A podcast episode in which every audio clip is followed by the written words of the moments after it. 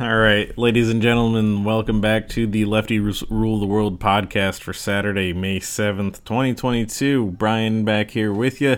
Finally have a guest on the show, Jackson, a good friend of mine. How's it going, man? Good. How you doing, man? Uh, it's good to be on the show. I'm glad you stayed here after I almost just threw my laptop out the window. We were recording for what, 15, 20 minutes, and then something At happened least. here, and nothing fucking recorded. You gotta love technology. So I'm just not even gonna touch a goddamn thing until we're done here, and hopefully it fucking works.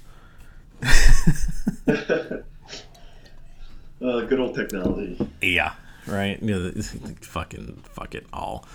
Um, anyways, like we normally do, we start with the random thought of the day, and, and mine is, uh, well, for everyone listening, it'll be random, but it's not random anymore to you and I. Uh, someone was just getting something delivered here from FedEx, and uh, a week and a half ago, two weeks ago, I ordered a, a Lego set from Lego.com, and it got delivered via FedEx, and it was delivered on time. But FedEx's website told me it was going to be delayed uh, that day. Uh, it was out on the truck, and it was supposed to be delivered between like I think they said 10 and 1.30 or something like that. I'm like, okay, cool, whatever. It was the Saturday. I was home anyways, and like, whatever. And at like 1.30, it, the web page just changed to delayed. I'm like, oh, what the hell? So I ran downstairs to grab my mail, and sure enough, there's my package from FedEx with my Lego set sitting right there at my door. I was like, what the fuck?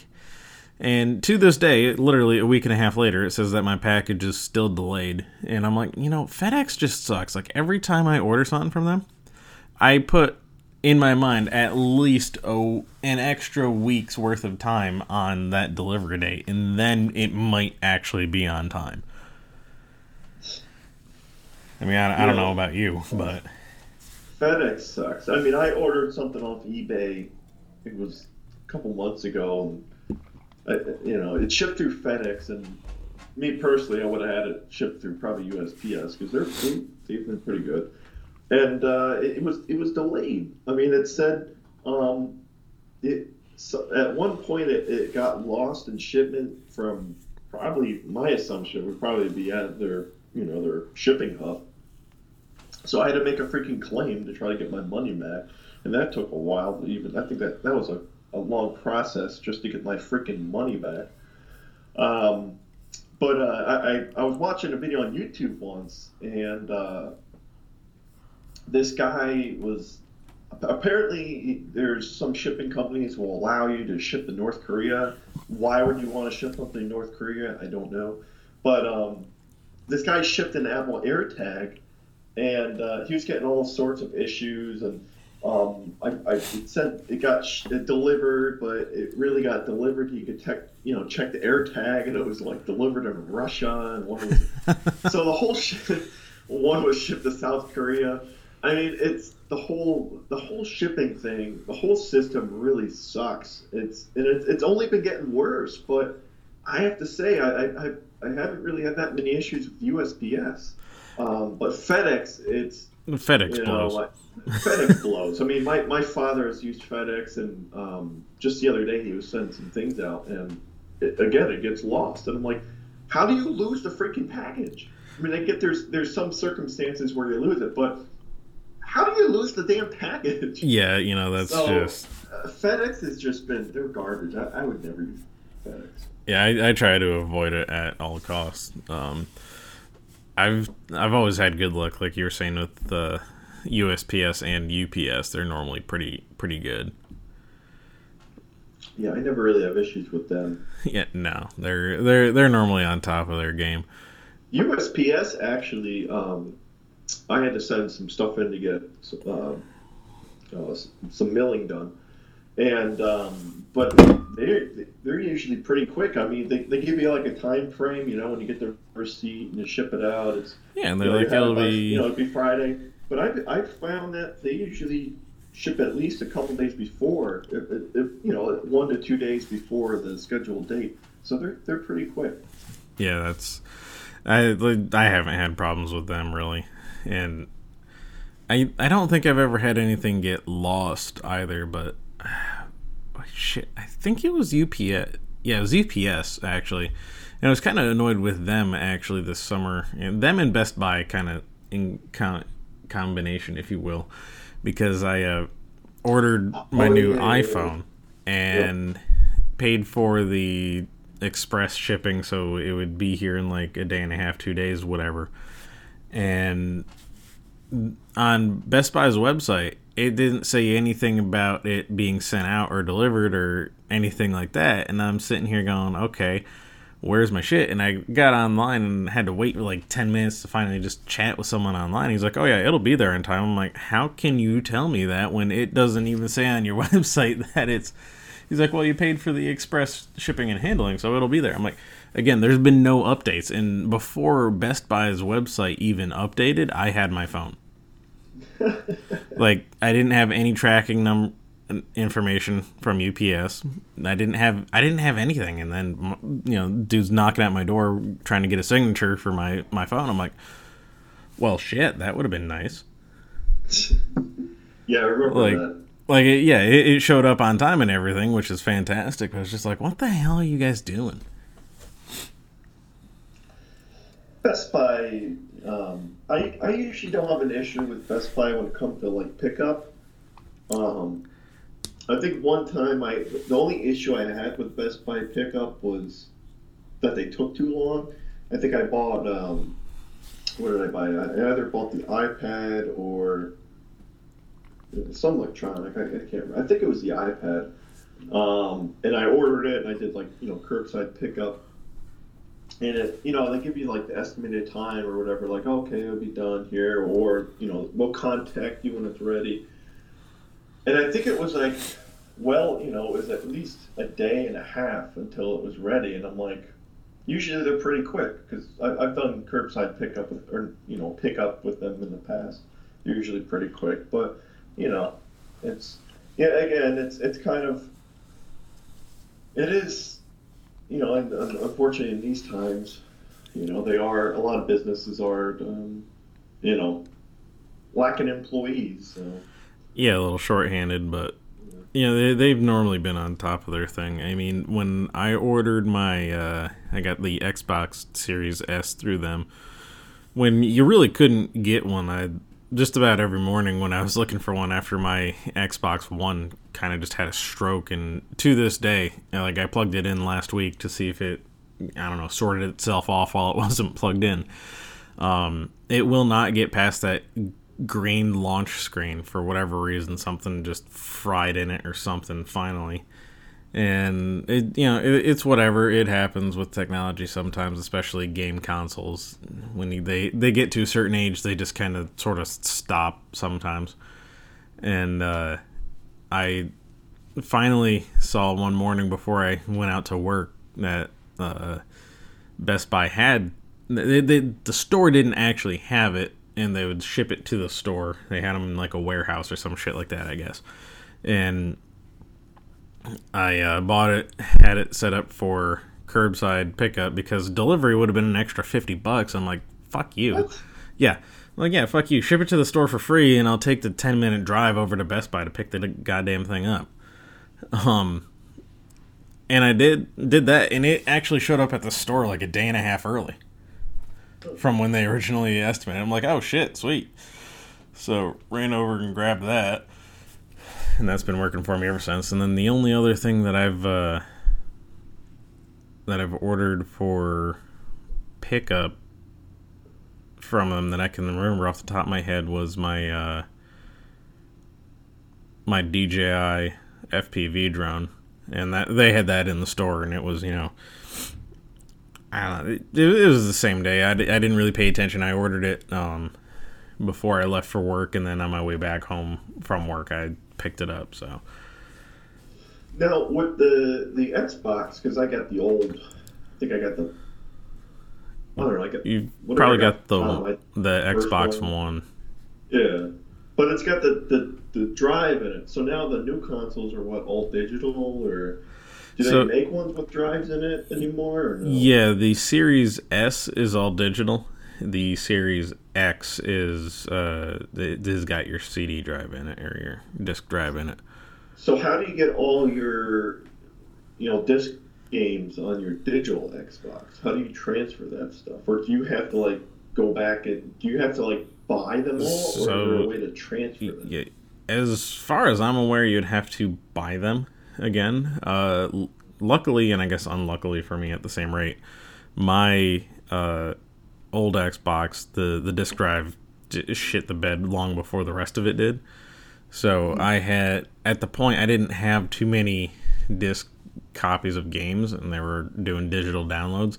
So most of my games were already digital. So I was just like, oh well, I guess either the Series S or the X will work for me because I don't don't really have a choice anymore because the uh, like I said that that disc, that disk drive died in my old Xbox a long long time ago.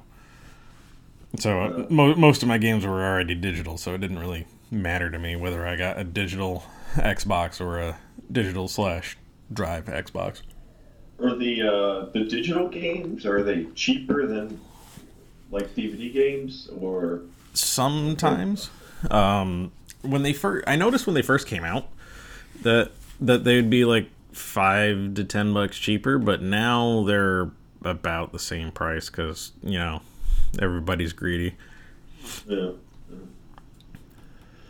So, um, I don't know. So, I, if you heard about this, but I was reading online that um, Elon Musk, of all people, um, apparently he wants to kind of make Twitter into like a subscription platform. Um, he wants to call it like Prod, uh, uh, Product X. I I don't know what that's going to entail. So he wants to do something subscription based. So I'm wondering if he's going to if he's to kind of change Twitter into like a streaming platform.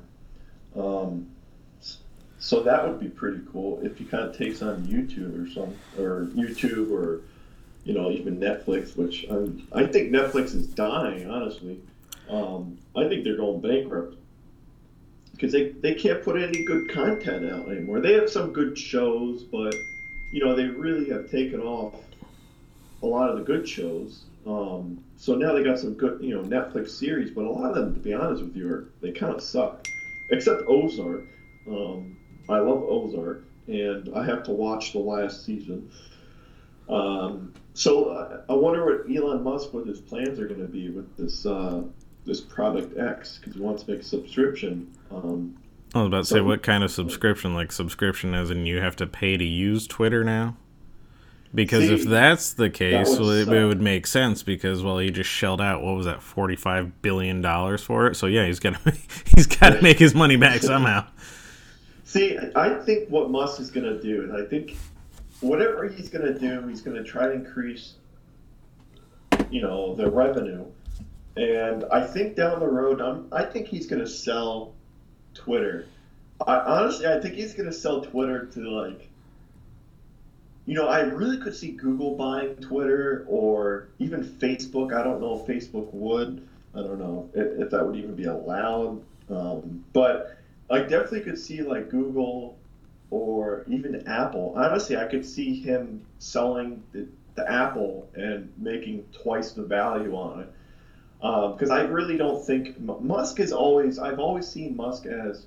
uh, Don't get me wrong. He's a freaking genius on what he does with SpaceX and Tesla. He's a he's a really smart guy. But I don't. I see him as kind of like the, the meme god. You know, like you know, Musk is he's not a meme, but he's kind of a meme, you know. Um, so I think he's buying Twitter to to resell. I think he's going to sell it to Apple or you know Google or someone's going to buy it. Um, so I don't, I don't, I you know, who knows? Maybe his intentions really are to you know kind of make freedom of speech back. You know, there's no freedom of speech on on Twitter. Yeah. moment. I You know, mean, any- say one thing negative about you know about Biden or um, or his son or something, and, and you go to Twitter jail. So who knows what's going to happen? Yeah, and I mean, I I I disagree slightly. I don't think he's buying it to turn around and sell it later. I think he really wants to kind of sort of protect uh, free speech and and the the problem with it is, God damn it, Andrew, stop texting me. I don't know why it keeps popping up. I have my phone on vibrate, but it keeps popping up because I'm using my MacBook to record here. It keeps popping up like that. But anyways, um, he said maybe he'd come bother us on a podcast, which he can definitely do. Let me just text him. Hop on. I was Uh, reading that Donald Trump's, uh, I think it's called like Truth Social Media. Yeah, I I don't think that's gonna go anywhere. But um, I don't either, but apparently on on uh, and like it's like the third most downloaded or um, I don't know, it's like third most downloaded uh, so, uh, social media right now. Right. But the, the the biggest problem I see with really any social media, even with Elon Musk buying Twitter, is the the law. There's a law out there, and I don't know exactly what it's called or what it is. And I know it was made somewhere in the early to mid 90s. And what it does is it gives any um, corporation like that's pretty much based online or with a website the power to suspend or ban or kick people off of their quote unquote service if what they're doing or saying on your website or your quote unquote service, i.e., Facebook, Twitter, Instagram, goes against their use of terms and service agreement that you have to agree to before you you know use their product just like everybody and everything. Are you sure that's cool? No fuck off. God damn it. Hold on a minute Everyone's ears listening to this podcast is going to hear. uh can you invite him to the call Yeah.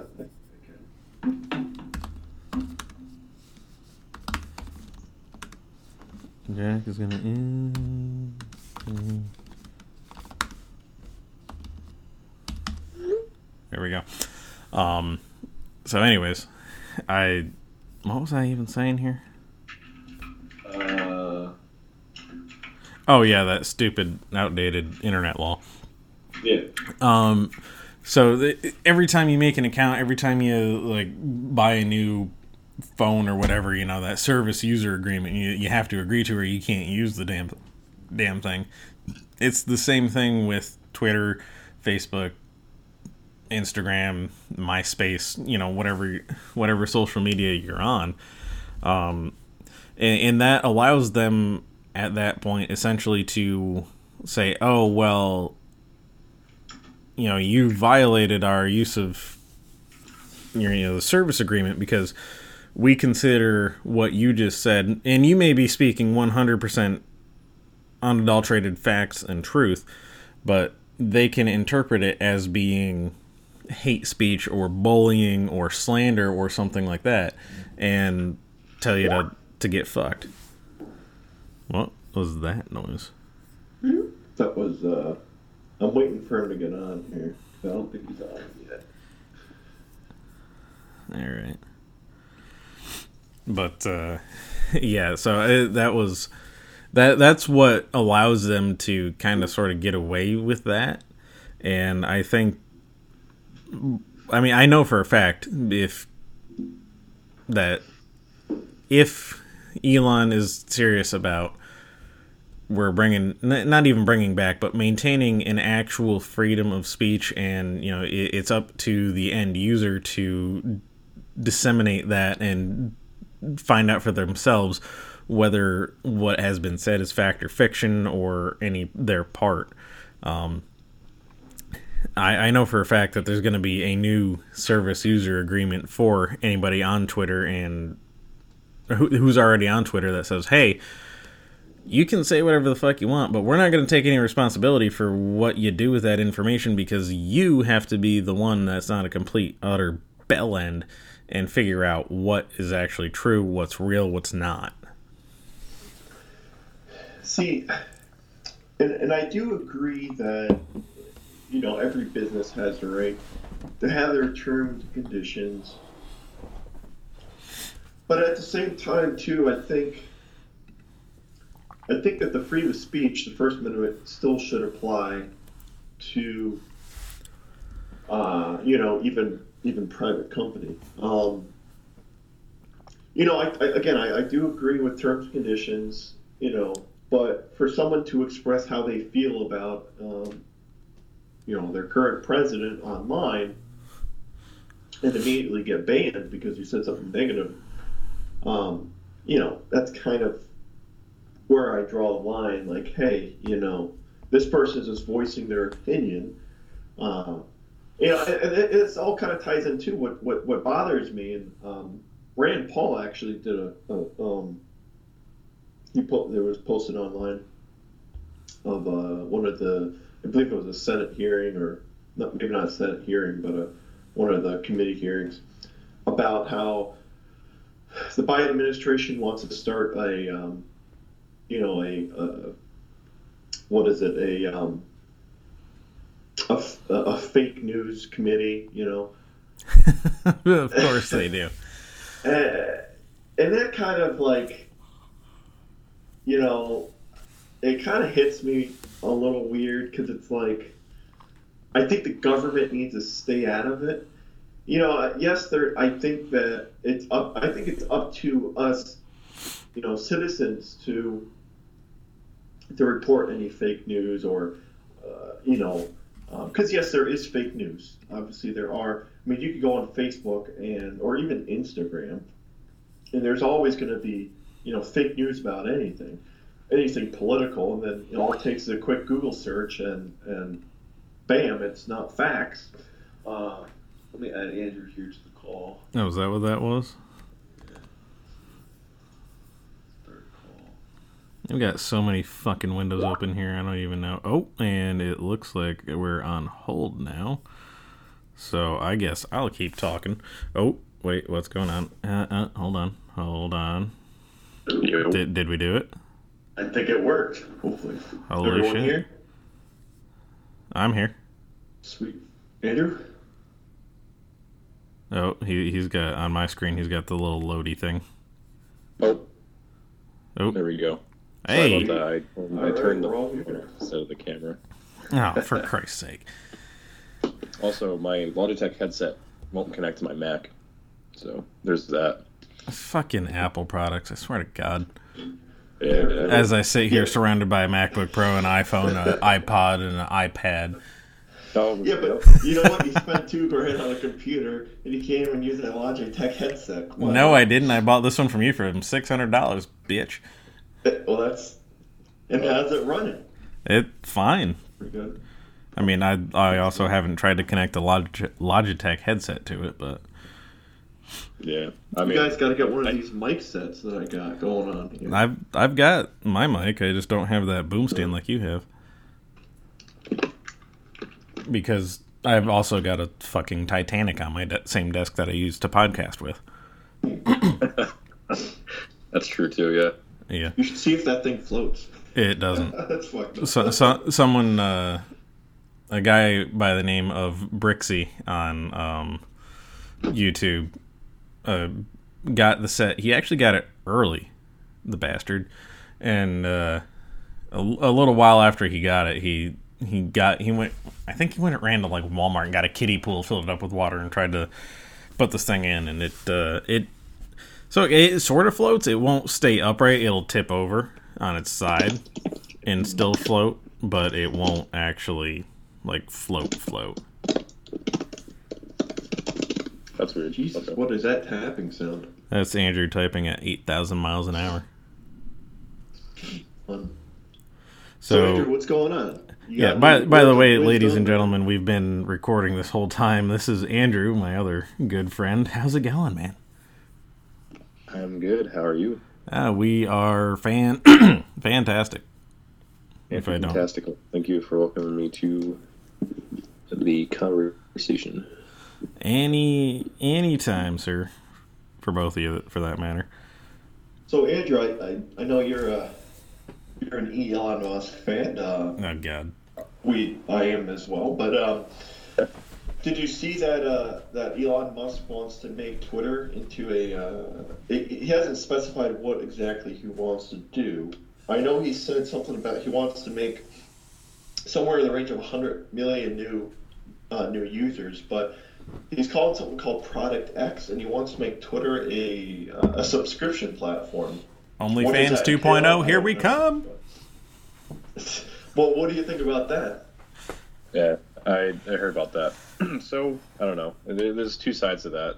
I mean, there's probably a good portion of the Twitter user base where people would be like, "Hey, let, let's let's get on board with that. Let's you know, I'm willing to pay a dollar a month for somebody who's willing to work on Twitter and make it better and be able to filter out all the old kind of um, the board members, the some of the employees, and bring in people who are going to make that kind of a uh, if if if if if he if everything comes true, um, you know, make it like a very free speech platform. That that is one thing that Elon's promising with it, but um, I don't know. The subscription thing is probably something that would be more well known later on as to why it would be a subscription and what the reasoning or like what the subscription would bring a user.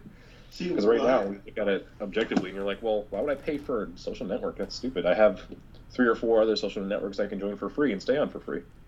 Well, you, would pay for it because the man just shelled out forty-five billion dollars for it. He's got to make that up somehow. But I wonder if he's going to take Twitter into like a streaming type of, like, you know, uh, platform where uh, you know he'll compete against maybe you know Hulu and Netflix when if they still exist. Um, so I wonder if the, if he's going to make it towards that type of subscription as well. Yeah, I don't know. I maybe maybe something along the lines of. Uh, not sure. Let's say Twitch as an example, maybe where people, I mean, people are already live and able to have live calls. Uh, it's called Twitter Spaces. So you can essentially get into just a giant group chat with hundreds, if not thousands, of people, and kind of just go back and forth talking about different topics. That's been a thing for a little bit now. See, I, I think he's going to build up this platform. And personally, I, me and Brian were talking a little earlier, um, so I'll kind of catch you up. But what I think is, I think Elon Musk is going to build up the platform and I think he's going to try to sell it to Google or Apple. I think one of them are going to maybe buy that buy Twitter. Um, because uh, you know, I, I, always, I mean, I, I think Elon Musk is a brilliant man, but um, you know, I always see him kind of as that the meme god, you know, the meme guy that's, you know, um, full of memes. So I think he's gonna. I see him as that he bought Twitter as a meme. Um, you know, I mean, I, I love his tweets. You know, he's like, "Oh, next I'm buying Coca Cola and putting Coke back in it." You know, it's like, you know, he, he's hysterical. I feel like no other billionaire, CEO, techno king, whatever you want to call him in the world, could get away with that. everyone would be awesome. like on, on on their on that person's back, you know, saying they shouldn't be doing that or whatever, and Elon kind of just does his own things. Well, I'm, I'm sure people are on his back, but he doesn't give a fuck. He's just like, nah, yeah, that's nice. You have your opinion. You can keep it over there. Yeah. Yep. Well, to to a point, to a degree. You know, he, he wants he he even said in one of his uh, tweets following kind of all that big news around it that he was going to buy Twitter, uh, that he said he wanted even his biggest critics to still maintain their uh, Twitter plat, you know, their Twitter platform, their Twitter accounts. I mean, they'd kind of be shooting themselves in the foot if they didn't, because it is such a large platform. Just because someone else owns it that you don't like doesn't mean you shouldn't use it. Uh, people are going to look at that whatever way they want to look at it. People are going to look at it the ways the way you know like like that. Um, for example, there's a lot of people who are still what they call bearish on Tesla, and obviously Elon Musk's companies in general. And um, I was reading a couple people in particular were, oh, you know, the week the week uh, following the announcement, they were saying, "Hey, what's the essentially what is the, you know, uh, alternative to Twitter? What what can I do? You know, I want to get off of Twitter because you know if this goes through, when this goes through, I'm gone." Which uh, again, if you if you have a large social media following, particularly on Twitter, or you're in that you know that realm of maybe you're a YouTuber and you have the other social media sites to boost your viewership and etc.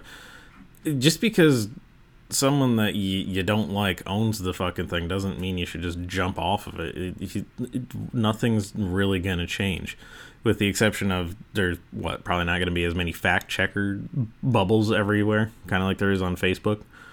Like um, I would, I would say that might still be the thing because he's saying that he wants to make the platform kind of conform to free speech within the within the grounds of the law. So basically, saying you know right so you can't make death threats or shit like unless that it's a harm to society like right know, for example you can't just run down the middle of a city street saying i'm going to bomb this area or something you know? Something Right. reasonably uh, effective to Yeah, where so- like if someone is creating chaos it's So real- you know, be, like maybe a very uh, harmful chaos maybe in that in that space then they would do something about it. But otherwise you know they let have people have conversations. They would let people get the viewpoint out without being suppressed um, on one viewpoint or another right which is uh, still in, in my opinion uh, relatively unchanged you're you're gonna have the freedom to say a few more things and not be fact checked about it for the most and part and, Yeah. and shit like that. so again, if you've got a hundred plus thousand followers on Twitter and you're gonna say the hell with this, I'm moving to Facebook. A lot of people don't like Facebook for being Facebook. And you're just gonna tell all of those followers who are you know, maybe they subscribe to you in some way, shape, or form on some other sort of platform. You're what gonna essentially just cut them off because Elon Musk bought Twitter? Like that, from a business move, that seems kind of stupid to me.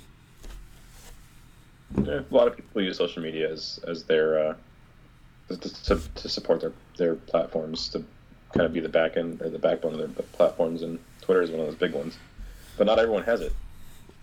The me, me too. included. Yeah. I, you know, a lot of people I talk to, it's like, yeah, you know, Twitter's fine and everything. I just don't have one. And obviously, I think that that little snippet right there, where you, you know, you talk to somebody and you're like, well, well, you have a Facebook. Well, yeah, Facebook seems necessary to talk to family. You know, it kind of brings, at the very core of Facebook, it brings people together. Uh, say, for example, if you live across the world, you know, and you're not able to see a family member, you're able to talk to them at a moment's notice. You know, obviously with texting and stuff like that these days, it's all you know very easy to do but facebook kind of gives you that little more little a little bit more of a personal or more up to date kind of approach to that than rather just texting you know All right. call even 'Cause some people are uh, afraid to call I, I don't know what what uh, I don't know exactly how to explain that but Yeah, I don't I get that either. Twitter could be like uh, Twitter could be a platform that in the future people look at, um, like like they look at Facebook now. It's just right now. I think there's a lot of those core those core values like internally in the company and things that people have been doing internally in the company um, that need to be taken care of. You know, one of the biggest or most annoying things that Elon's said that there is on Twitter is like those cryptocurrency bots commenting on everyone's stuff.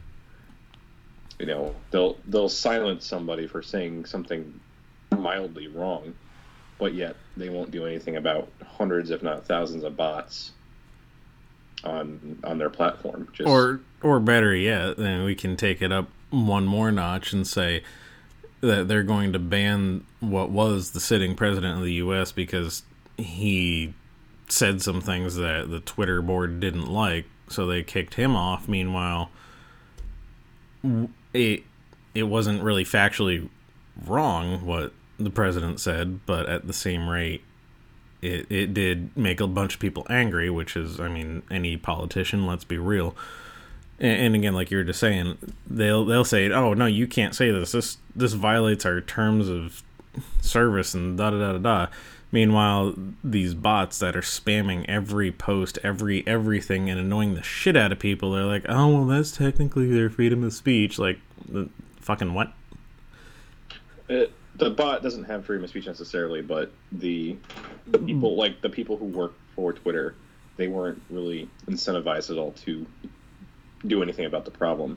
It just is a problem that okay, maybe we'll look into. It's not something that they were putting uh, their best foot forward with, which is unfortunate because those things are annoying. Facebook, in that way, uh, has done pretty well with that. I know they still have some issues with bots, but I think was about say not with it with that recently. stuff.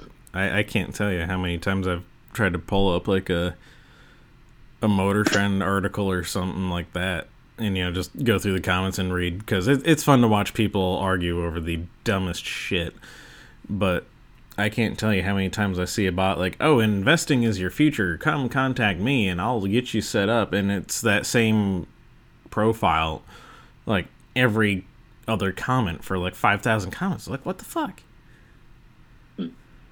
Yeah, it's it's less common. I feel like on Facebook, at least from what I've seen personally. Uh, Instagram is a different story, though. Instagram No, is still pretty bad, Instagram is yeah, that's just really bad, especially on just um, I ad comment, or I- whatever, like yeah. simple like stuff. I, I, I think Facebook is uh or not Facebook. Instagram is the redheaded stepchild to Facebook. They're just like, yeah, we we don't know why we bought you, but we did. So just you you do your thing over there.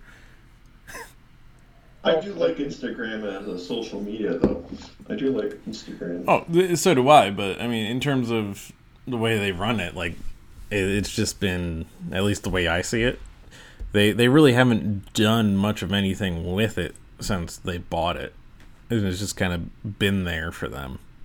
Yeah, they pretty much just bought it to have it. Yeah, I mean they they added stories. I can't remember the timeline in which that was. I don't know if that was before the purchase from Facebook. I want to say it was. You know, basically, essentially, it was copying. Uh, you know, tick, uh, not TikTok. I'm sorry, uh, Snapchat. Snapchat. Snapchat was kind of the one that pioneered that, and um, maybe not the first ones to have that idea, but definitely the first ones to make it successful.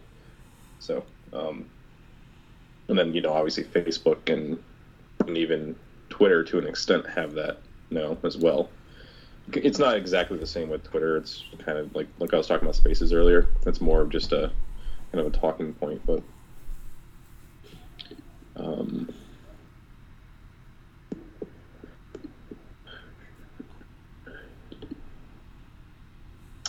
yeah, I think uh, I think Twitter could definitely kind of circling back to what we were saying before. I think Twitter could definitely benefit from being under the hands of someone who was maybe not been the most successful create creator of a lot of these big things that we see now. So like Tesla, um, Tesla obviously Elon Musk was not the creator of the company, but he was one of the major founders uh, who helped back it in terms of you know finances, who helped push like a lot of money through to get a lot of stuff rolling because he believed in it. He believed in what they were doing, um, and he f- took the ideas that they had at the core and pushed further with that. You know, so he wasn't exactly the, the creator of the company, but he kind of just he, he helped push a lot of those things through and, and basically try to move the needle in the way that he saw.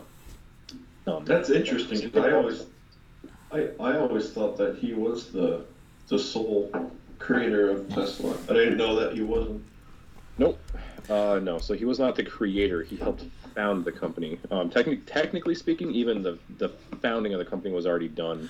Yeah, I was about to say, Um, didn't he buy in like three or four years after they started doing shit? Yeah. So when when they started doing stuff, I guess apparently they were really just like the the uh, the original founders of the company were were really kind of just all over the place. They didn't really have like one set, uh, I guess, direction. It was the word in one of Elon's interviews, and he wanted to kind of like get rid of all that stuff and kind of just take the company into like one direction. And obviously now they've gone in multiple directions, but at the time it was getting you know um, electric cars to to transition, uh, you know, the world to sustainable energy. And starting with that, obviously they started out with that Roadster, which was basically a Lotus, stripped out Lotus with Tesla um, powertrain. Now, Yeah. wasn't. Uh, sorry to cut you off there. That's fine. Go ahead. Well, um, wasn't one of the uh, like I guess someone from Tesla? Isn't that wasn't what like they designed or did they start like uh, their own auto company? Someone from Tesla, the original people. Didn't they start Lotus or Uh, not Lotus, the but um, one of the founders, I think, that came in just a little later than Elon, JB Straubel. He actually has, um, it's not a car company, but he's created uh, kind of like battery battery recycling company. oh, That's starting to get that kicked off off the ground. Um, or maybe, I think I know who you're talking about. Um, he actually had started Lucid. that's or it, Lucid. Yeah, yeah. Uh, I forget his name though. Um, let's see. Uh, Lucid founders. Let's see. I want to say his name is. Um, Peter Rawlinson. That's who it was. Okay. So Peter Rawlinson uh, who is the CEO of Lucid, he actually was one of the people who had been on the uh, the board, or sorry, not the board, the the team, um, the first to design and and got the the ball rolling on um, the first Model S, the Tesla Model S when that came out. That was 2011, 2012, 2013, somewhere in that ballpark. I think I think the car came out in 20, 2012 to 13 at like very very low numbers and then just went off from there but uh, a few years ago peter rawlinson left and he he uh, joined in at lucid lucid had already been founded technically so he's He's uh, just there. what did you say He he's just there. He's like, hey guys, I came to play. Yeah, yeah, yeah. So he wasn't he wasn't the founder. Sorry, that was that was my mistake. But they they uh, they've been they've they've had some issues too. Lucid they they came out with their first car, um, the Lucid Air, and then there's obviously different versions of that. And uh, the other company, uh, electric car company Rivian, that's just getting off the the ground.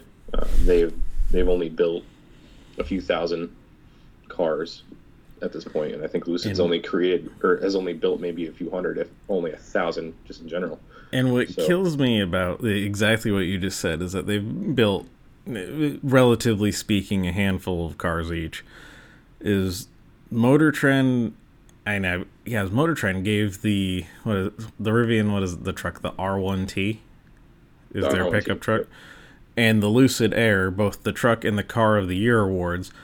And I'm sitting there thinking to myself, how the fuck can you give that award to a car that you can't go get because they're not making enough? Like how? It seems productive. Yeah, I mean, Yeah, like they, they don't give that award to the Bugatti Chiron or the Veyron because people can't go get it. I mean, never never mind the the price never mind the price point, but the the production numbers are only ever somewhere in the neighborhood of like 2500 units for those cars like and that's and they've said that before it's like oh well if it's a low production car even if it's intended to be a mass produced car we can't really give it for that year the the award because it's you can't get it and So there's, yet there's two sides to that. I think that one part of it is that, so say for example, Bugatti, um, I believe is owned by the Volkswagen Group, right? Yeah. yeah So um, Bugatti's owned by the Volkswagen Group, and that, car in general, that Bugatti. So for example, where that where that car sits in like I guess the threshold of cars, very high end, very high performance, very high price, very high maintenance, you know stuff like that. They're going to make it in very limited numbers. Now it's owned by the Volkswagen Group, so if they wanted to, they probably could knock the price down a little bit and just continue to like just make these cars. yeah absolutely they could You know, but pump these cars out, they're mass produce them. their biggest thing is that ne- never mind the the price prohibitiveness if you will if that's even a word is it's the availability of it and if Yep. you can't just walk into a dealer and say hey i want that and sign the paperwork and drive out with it you know a couple hours later they've never considered those cars for the car and truck of the year award meanwhile this year they gave the car and truck of the year award to a car and a truck that you literally can't go get. Yeah, I think the intent is there too. So, I think I think one of the reasons why they did that is because while you can't get it currently, it's kind of like the ramp up of the Tesla Model Three. It started in very low numbers, and then they want to just ramp the production from there. So, say for example, from a year from now, um, they might be fairly common on the road. You might be able to see them, you know, semi often. With that being said, though, will with the intent. Well, the intent of the companies, each of them, is to have them as a semi, maybe like medium market, maybe not mass market, but like medium market, where obviously people who can afford a hundred thousand dollar car, it's probably not many, but that people will still be able to afford it, and they will sell thousands and Right. tens of thousands, maybe I mean- hundreds of thousands eventually. Exactly. With that being said, though, the Model S and the Model 3 weren't even considered until they started actually having decent production numbers, even though the intent was always from day one to produce as many as they could sell. Yeah, So we where they went around and like completely 180 like a lot of people were like oh how much did they pay you for this? And for a while i was like yeah that's a little bit of a stretch. But the more i think about it you know it like nothing else really makes sense. Like yeah sure they're good cars but the cars that you had were the media demo cars for starters so they and like every other car they test, it's going to be the media demo. So they're going to have all of the bells and whistles, and they're going to make sure it's spick and span and it actually works the way it should. oh yeah. But you know, again, I I still haven't seen an R1T or a Lucid Air out in the wild anywhere. No. Well, so it's gonna be like one lucid, and like that's it. I haven't seen it anymore. Yeah. I I've never seen a Lucid. I've never even seen one at say a car show or anything either. Yeah, n- not Uh, even that. Like n- nowhere have I seen one. And that one of the main reasons is because they're they're they're both still in very early stages of production. And also, if you look at Tesla, Tesla used to be founded in California. Now, it wasn't up until about like five, maybe six years ago that here in New York we were seeing Teslas as commonplace. Like you know, you'd see one, you know, every day. And that like today, I can go out and drive, and I'll probably see four or five Teslas on the road. I, Like- I think I saw maybe three Teslas yesterday just driving Yeah. home. Yep, I mean, they're, exactly. they're everywhere now. And, and Yeah, you one, you know, one almost rear-ended me from my way back from the Lego store. you know, five, six, seven years ago here in New York, uh, not New York City, but you know, upstate, um, you wouldn't even see maybe one a week, one Tesla a week. It would be like, holy crap, I just saw a Tesla on the road. Not, oh, I saw three Teslas on the way home today. Right. And, And- and that's- it's probably going to take the same amount of time for you to be able to say, hey, I saw two Lucids on the way home. Yeah, and- more than seven years. And, and We'll it. that's exactly my point when it comes to Motor Trend, giving the, the car and truck of the year to those those two. Well, not the, the Teslas, but the the Rivian and the the Lucid is you can't fucking see them anywhere at all, and you can. And once you were able to, like you're just saying, you know, you see a handful of Teslas just about everywhere you go. Then they finally started considering those for car of the year. Like I, I don't know where why or how Lucid and Rivian won those awards when you can't see it, you can't get it. No one, I dare say, no one really knows what it's like to drive those, with the exception of a small handful of people. They probably paid for the review, honestly. I think it's still honestly only really been so. Exa- for example, like the, um, a lot of the first Rivian R1Ts were going straight to company employees, straight to Lucid, or sorry, straight to Rivian employees. So maybe say the first thousand vehicles made were not customer deliveries; they were going straight to you know the first hand, uh, you know, because customers, uh, the customers essentially, you know, the employees are the customer too the employees that are the customer, they're getting theirs first, so that they can they can report issues, they can report bugs, they can report you know any weird things with it before it goes out to the main public. And uh, you know the same thing Tesla still does to this day. You know when when uh, the new Texas Gigafactory was officially opened, um, the delivery event there was like, oh look at this, we're delivering cars today out of this factory it's a little misleading because Tesla only delivered to employees, and they still are only delivering to employees. And this is a month la- after that. I think it was a month ago today, actually, that they had that event. Right, And, but uh, I mean, my my point is the sheer volume though of cars. Like again, you can. I mean, granted, it's like what a three, four, five month wait right now to order a Tesla, but you'd still get it. depending on the depending on the model, you're looking at almost a year. Okay. A lot of the models have been pushed out to like March 23, 2023. That's silly. Um, yeah, very. And I mean, it's it's a that just shows you how much demand there are for for Tesla specifically. But um, you know, I think like the if we're if we're looking at electric cars, I think one one one of the ones I'm going to be very interested in seeing how well it does is the Ford F-150 Lightning because that's a full size truck. That's a sexy freaking truck, man. It is very cool. it's got all the cool things you need, all the bells and whistles. It's got that traditional like truck interior and exterior that people are used to, but it gives you, you know, it gives you a good middle ground because a lot of the time, say for example, if you're coming from like a, a Honda Civic, and you wanted to buy a Tesla Model 3, they're basically the same like size dimensions roughly. I think the Model 3 is still a little bigger just because it can package things better, but you know, if you're going from a regular gas Ford F-150 to an electric one, and you get all these cool features integrated into it, you get you know the, the the cool frunk with like all that power and stuff. You can power your home with to grid technology, uh, and you know you can power all the stuff that you need on a job site, and you can you know charge at home, you know for pennies on the dollar. I mean it's cheap you can charge your, your, your car at home probably from zero to f- almost full or full if you need to uh, for probably less than $10 depending on your energy cost where you live But the problem with electric vehicles is that uh, it's nice to have like a Tesla, but if I wanted to drive, say from from here to Rochester, uh, you know, I'm most likely going to have to pull over to a charging station and plug it in, have it charged. You know, that's going to be a couple hours to probably charge. Versus with my gas car, I could pull right over, pump it up with gas, and continue on. So one of the common misconceptions of electric cars is that. So uh, i'm only speaking of teslas at the very moment because I, I my knowledge of other charging stations are is a little vague.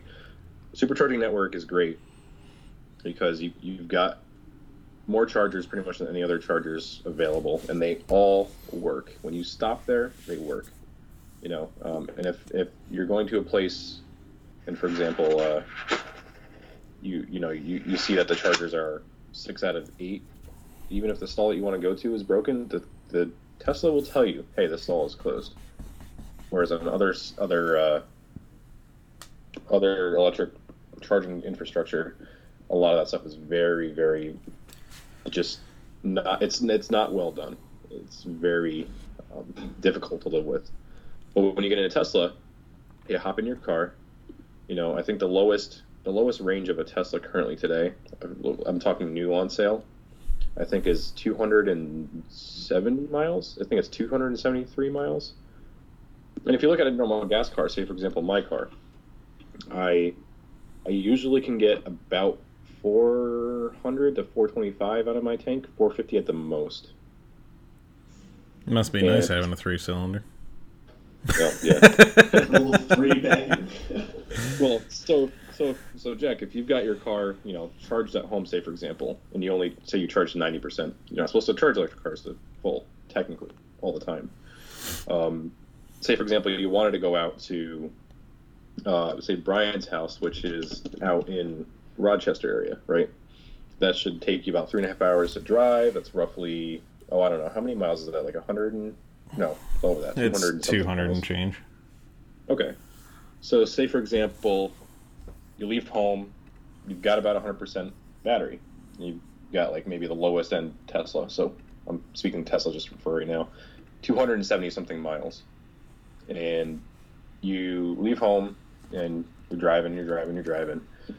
Oh shit, I'm not going to make it.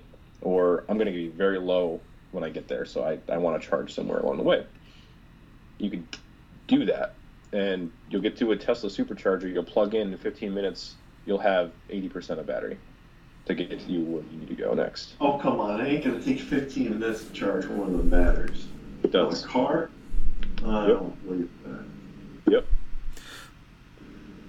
But then let's say, Yeah. but then So- how? it's not always the case. So it's like a cell phone. So technically speaking, when your battery is at low, you know, very low, say say 20% or lower, um, between like five and 20%, that's when your car or your cell phone is going to charge the fastest. Now, as you get up into the percentage range, 50, 60, 70, your charging rate slows, and the same thing applies for your cell phone. So, you get zero, to, say zero to 80% in 15 minutes, but that other 80 to 100% takes an additional half an hour. It's, that's to safely do that. That's to make sure that you're not overcharging, Not Yeah. bursting into flames. so it's not going to yeah, it's not going to burst into flames essentially. Um, so it's, it's similar to that. Yeah, but the other problem too is that you only get ten years out of a battery for the Tesla. So, That's well, I mean, I'm sure you can get more, but it's the lifespan most likely is going to be ten years on the battery. So, how much do these batteries cost to replace? Twenty grand. Depends on the car. It depends Twenty on where. you- grand? Uh, not quite twenty grand. It's uh, what So Tesla wanted from a guy cars are that- going to be thrown away at ten thousand. At, at, at the ten year mark, these cars are pretty much just going to be traded and, and crushed and hopefully recycled. Well, so Because who's going to pay twenty grand to put a new battery in? Not a lot of people will have that much money. not many people, but the same question, you know, is the same. Hey, if your engine and transmission blow, and you've got a car that's already eight or nine years old, you're not buying you're not buying a new engine transmission for it normally. You're just you're just going to sell the car, or you're just going to get rid of it for whatever you can get it for. At I that mean, it point. depends. Same Though. idea. If it's a ten year old car, you could usually get a used motor and trans pretty cheap. The- I mean, yeah, it depends on the car. Obviously, I'm just saying overall. yeah the the average replace- person wouldn't do it, but a lot of people No. will buy those and then slap a new motor and trans in it and call it done. Okay, so according to a study I was just looking at, and the average age of a vehicle in the United States is 12 years. So that's how long an average car can last from from new, from brand new. So if you look at that, um, currently, now this seems odd, so I don't know if the backing of this is true. Currently, the average cost to replace an electric car battery is fifty-five hundred dollars. But obviously, it depends highly on the car you drive. And I feel like that 55 would be accurate for like a Prius battery. Um, but I do know that there are some third parties that refurbish the Prius batteries, and they're, I believe they're probably around $2,000 or so.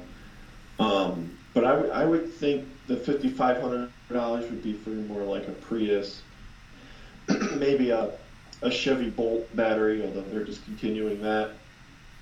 Um, which is kind of stupid. What uh, was it? The Bolt or the Volt? I can never remember. It's either the Bolt or the Volt. That's that electric the- vehicle.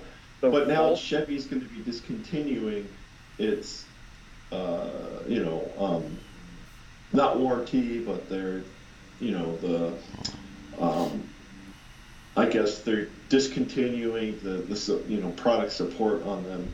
Um, so you're kind of screwed if you own one. well, the Chevy Volt is the hybrid. So that's essentially I like to look at it like the Cruze. It almost looked like a Cruze kind of.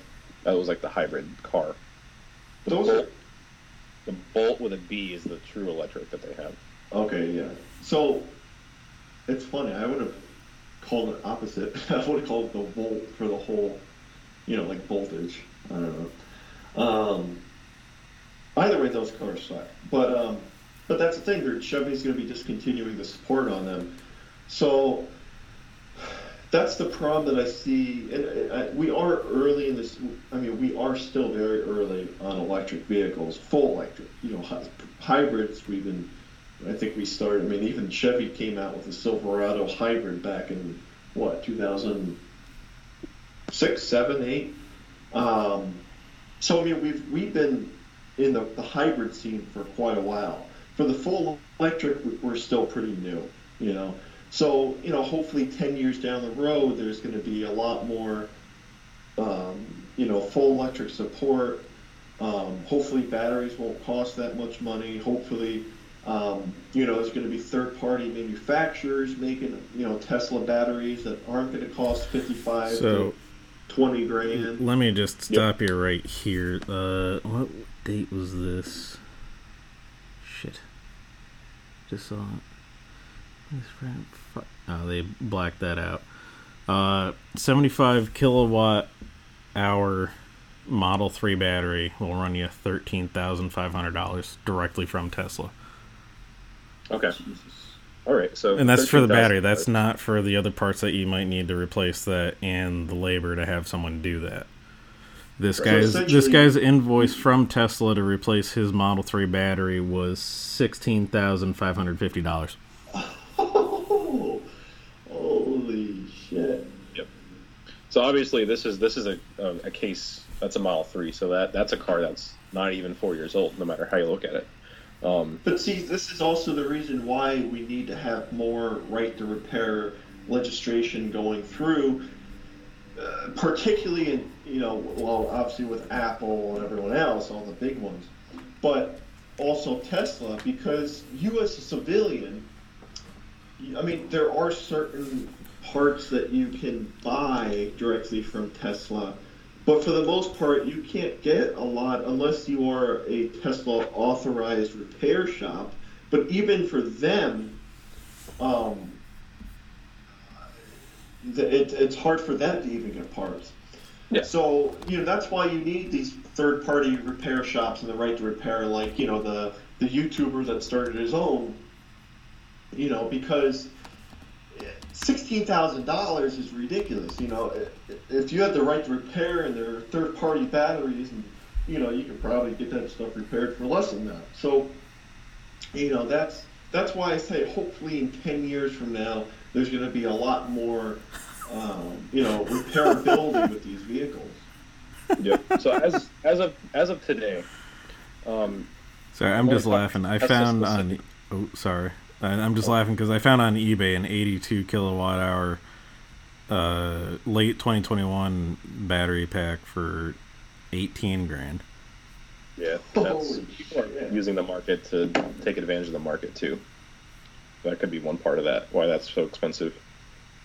But see, that's my point is that, you know, these batteries cost a lot. So, yeah, I mean, you get, you know, after 10 years, these batteries cost 16000 let's say. And then, you know, your argument would be, okay, well, you know, if the cars are last 13 years, you know, you know, if the battery motor shot, you just get rid of it. But the problem is it's cheaper in the, in the, in the um, when you think about it financially for gas vehicles is because, yes, you have to shield out say 40 grand for a new car but you're also paying monthly payments you're financing you're paying you know 350 bucks a month for instance versus having to shield out 16 grand and let's say let's say you could finance that 16 grand but let's say you know you still might uh, be financing that tesla so you're going to be paying you know uh, financing on the battery on top of the Tesla. Now this Tesla is costing a lot more money to own. So, you know, that's why I hope in you know 10 years there's going to be a lot more uh, flexibility in repairs, the batteries. Hopefully, you know, as as there's more Teslas on the road, the parts and repairs will cost a lot less or than they are now. You know, I, I like Tesla. I, I think you know, electric is going to be the future. However, I think the way that we're, the, particularly the government is, I mean, in New York State, I think it's by 2033 that there's not going to be a total ban. Um, but, you know, by 2033, they want to make all electric vehicles. And, and, and I think that's, you know, 10 years, that's, I think that's kind of pushing it. You know, I think we're going to need a little bit longer for these electric vehicles to be more affordable um, and, and you know cost and you know it's I think we're just looking the other thing that I have a problem is that you know they market these Tesla you know not just Tesla I don't, I don't want to just put it as Tesla but in general these electric vehicles that they're going to be you know they're they lower the ozone and they you know they're good for the environment but how are you charging your vehicle right? You're you're charging your vehicle through most likely through coal power plants, and if these coal power plants are so dirty, I don't see how you're lessening the the ozone and um, you know the the climate when you're using coal power plants to charge your vehicle. You're not. I, I feel like you're not. You know, you're. It's not really outweighing one another. Um, and you know, honestly, the in my opinion, from the research that I've done, you know, nuclear power is actually one of the most cleanest. I'm not going to say clean, but it is one of the more of the cleanest uh, energy sources. Of course, they have their limitations if they blow up. You know, now you have a, a huge thing. But as long as they, as long as they don't blow up, um, nuclear is pretty safe, and it's and it's actually pr- one of the cleaner and um, very sustainable energy sources. But of course, yes, we, you know, when they do blow up, they're not good. You know, now you yeah. have radioactive and. Um, I mean, you look at Japan and you know their nuclear reactor. I mean, that's. I, I think that area is. I, I don't. I think it's deemed. Um, you know, um, not livable for what 100 years or something like that. I'm, I'll I'll look that up now. something like that. I think in, in that in that respect, though, in areas like that, that's where you can actually in, implement a lot of those like solar. So you can you can implement solar and wind to offset what you would need otherwise with nuclear in areas where uh, you know natural disasters are very very common because wind wind farms can get taken out by natural disaster and just rebuilt. But if you know if a nuclear uh, site gets taken out by natural disaster, that could that could you know cause some very very very harmful effects on the area around it for however long um, in the future. So that you know stuff like that could be you know definitely considered for areas like that. I'm sure, but um, a really like uh, common misconception going back to uh, like the battery um, battery uh, I'm sorry degradation or capacity or whatever you want to call it in a car or miles driven lasting usage or however you want to describe that. Um, for example you know I would I would ask you guys so before I say it how long would you say just an average car today not even looking into the future how long an average car today do you think lasts like how many miles I, are we taking care of it or are we beating the piss out of it? Um, I mean, I would say you know you, you want it, your car to probably last for a decent while, so I'd, I'd probably take care of it. I mean, personal opinion, if I'm really taking care of my car, I can see it lasting 15 to 20 years easy. Okay, then how many miles do you think you'd get out of that 15 to 20 years? Hmm.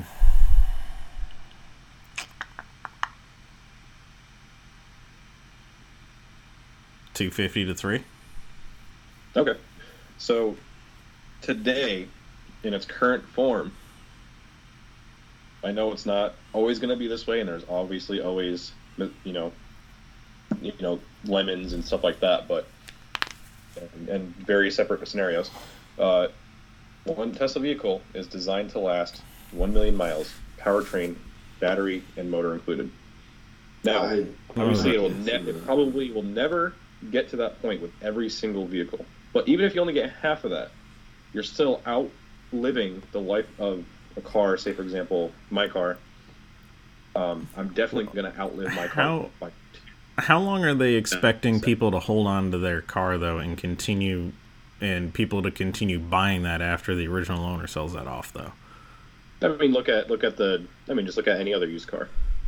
Usually, a used car is bought and sold, bought and sold. Prob- I would say probably on average four or five times in its lifetime. But how many? So it, I, I guess my question is like when you look at high mileage used cars, obviously there's at some point whether it's because of the mileage or most of the time because of the age, just nobody wants it and it gets sent to the scrapyard. So like how how many years are they expecting people to continue to say, "Oh, well, sure, it, it'll last a million miles," but or even 500,000, but it's just so out of date. No one's to want that. Well, so that's I mean that's that's like saying you know, you know, uh, I'm driving a 1995, you know, Chevy truck, right? And it's so out of date. It's so like everything about it is just 1995, but it still runs. It still gets me to point A to point B. I still can listen to the radio in it. I could still put some stuff in the back of it, and you know, I could still transport myself and other people. Uh, it really comes down to you know what is good for you. That question, or sorry, that answer is different for everyone. Some guys want to just lease a car every two years, brand new, done. They don't want to deal with maintenance. They don't want to deal with anything else. They want the newest, greatest thing. And for some people, that will still be an option. But for other people, if they want a car that lasts them a little longer, which some people do, some people buy that car and they drive it until it literally has the wheels fall off of it, pretty much. So, so, So fall back it's gonna be something for everyone. Well, yeah, I know it's not the same for everyone, but still, there there is still a point where even still that '95 Chevy pickup that you're driving, you know, you decide to sell it because maybe you can afford something new, you want something new, you don't need that, whatever. N- no one's like really gonna want that. Like it, it, Yeah, at some point, it reaches its end of life, and Yeah. Chevy doesn't build their they yeah sure Chevy Ford everybody will build their cars as the longest lasting most dependable blah blah blah blah blah but they're not going to sit here and tell you and advertise say this will last you a million miles I mean that some of them have and that's neat but it's also been one person driving the the damn thing it hasn't had 17 fucking owners you know Well, right. So I mean, there's there's two sides to that. You know, for example, like one guy had a 2007, somewhat semi recently. I think it was already a few years ago. 2007 Toyota Tundra. He he had crossed a million miles in it, and the thing was still running. I think it was an original powertrain and everything. Now, obviously, Toyotas are known for their reliability, but that's a different story. You know, a guy took care of it. He did everything he needed to it, and nothing that he didn't. And uh, you know, now it's in a museum or something. You know, he got a new one. You know, they put it in a museum because it was still running. It was still in decently good shape for a million miles in a car. That's a But that very all goes to how well you take care of your vehicles, though. yeah. There not not everybody well. even takes care of their vehicles half as well as that. So, I mean, for we not naming any names, but a certain someone that we know, actually two people that we know, you know, if you drive the piss out of these vehicles and, um, you know, or you you buy something tuned and you have to put a quart of oil in it, or you you crash your car because you drive 100 miles an hour. Well, you know, I mean, they're not going to last. Well, yeah, and that's that's going to happen no matter what. I mean, no matter what part of the world you're in, accidents are go- always going to happen. People are n- never going to take care of their cars, no matter. You know, some guy's going to buy every single car they have in their lifetime and, and just beat the piss out of it and never take care of it.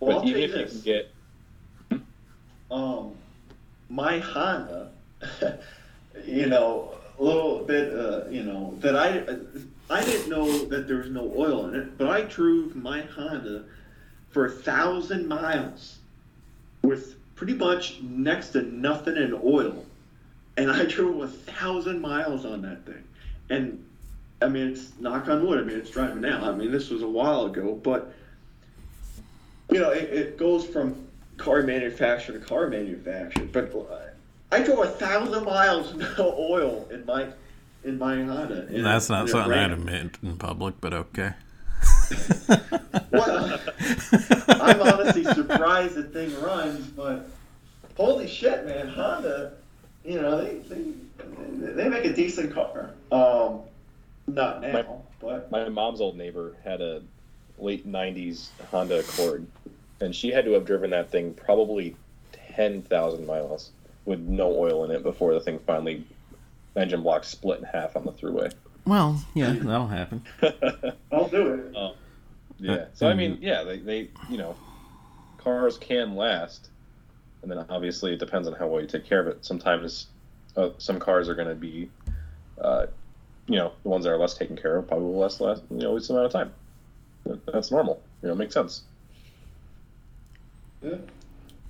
And uh, just for reference here, uh, uh, this website is saying here that has all sorts of information that's kind of gelling with that invoice that I was just reading you guys. Uh, on average, for the Model S sedan, replacing the battery will cost you around twenty grand for your Model S. Okay. So that, that's that's today. That's also in today's money too. Obviously, we have inflation and all that stuff. That's a pretty big deal. Yeah, but for least right twenty grand, you can literally go buy a whole new car. Oh, yeah. yeah, Like, absolutely. goddamn. Can you guys hear the leaf blower in the background by chance or no? I did No. earlier, just very briefly. Okay. I can't. Sorry if, if the viewers hear that. That's How dare you? the great thing about living in a city. Yeah, they they did the mowing at the my complex yesterday here, so. Man, let me tell you something. They, they, they're using a different crew than last year. These guys fucking suck. Like the crew that was here last year, Andrew, because you lived here too. They were here. They'd show up, you know, what eight o'clock in the morning and be done by one or two, maybe. Yep, I think so. these motherfuckers show up about the same time and they were still here and it's been twice now. They they were here last week and i was like oh okay maybe you know it was the first mow of the season. Maybe they're figuring out what they had to do and all the stuff they needed. But no uh, they were here last week and again here yesterday. Again eight or nine o'clock in the morning probably. They didn't leave until like seven at night The hell were they doing all day? I guess they were out here with a pair of scissors making sure every fucking blade of grass was level, but I can see the whole patch that they fucking missed right here. like, I was like, God damn, you guys sad. are. Uh... I mean, hey, I'm not paying them, so.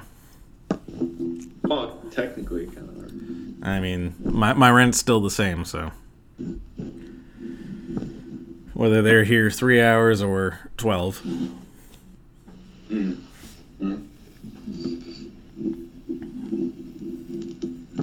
I guess just squeeze every little bit of hourly pay they can out of the out of the complex. I yeah, I don't I don't know what that's all about, but yeah, that's and that I yeah, I don't know. And I was honestly waiting too because you know how they had all those uh, rocks and like all the, the corners that got you know plowed into the grass and shit when the guys were doing the plowing this this winter. Yep. I, I was waiting for someone to either get drilled by one or have one of those rocks get sent through a fucking windshield. I would have expected something like that to happen because that a lot of that stuff is pretty bad. Yeah, I haven't I haven't seen or heard of it, and you know there aren't any dead bodies in the middle of the road. So nice. Yeah, yeah. Well, any other news? DeLorean's coming out with their new car soon. Yeah, I'm not. Look, if this motherfucker doesn't do more than 88 miles an hour, I will protest. It's probably gonna have some freaking 1.3 liter EcoBoost motor in it. It's gonna be like a Fisker Karma, or at least the original Fisker Karmas had like like a like a 1.5 liter Ford EcoBoost in it. I thought those were electric. The, the new DeLorean is going to be all electric, according to their website. Oh, so, So- it, will, it really it's will have a flux capacitor in it. They'll have a real faster in it this time. Uh, crap. And uh, I'm I'm just waiting to get my car back from the shop. You still haven't gotten it. No, they told me it was going to be like a week or a week and a half. Because the, So the- what? So what? You got rust growing on the top, or what's going on? Uh, the paint on the hood started to bubble just right where the uh, driver's side headlight is, and uh, apparently, I, typical Mopar product. I knew at some point buying another Mopar product, it was going to start rusting because that's, you know, Teslas have their panel gaps. What was How was that? that? Did we lose Andrew? That was me. Oh. uh, yeah, so Teslas have their panel gaps, uh, Mopars rust, Fords breakdown. Chevys have that rod knock at 120 miles. Um, so yeah, Honda burns oil. yeah, Hondas burn oil. BMWs don't have directionals, you know, the works. So, anyways, uh, I knew at some point it was going to rust, but it started doing that. I'm like, what the fuck? Is it because it's a 18? And uh, I was like, what the fuck? So I actually brought it over to uh, there's a collision shop right next to my apartment complex, and I wanted them to give me a, a guesstimate on how much it would take to fix my bumper that I fucked up about 20 minutes after I signed the paperwork to make that thing mine. Um, yeah. Um, so I did that, and and what they were telling me too is like to actually fix my bumper, not to replace anything, but to fix it was going to cost like twenty five hundred bucks because the color on my Jeep is actually a tri layer paint, and not just your typical you know base coat and then clear coat. So there, there's a lot of labor involved, which is going to be the same thing with the hood. So it's going to take a while. Uh, so they, he and I said, well, what about this? He's like, oh yeah, go over to the the dealer down the road here. I'm like, oh, that's good. That's where I bought it from.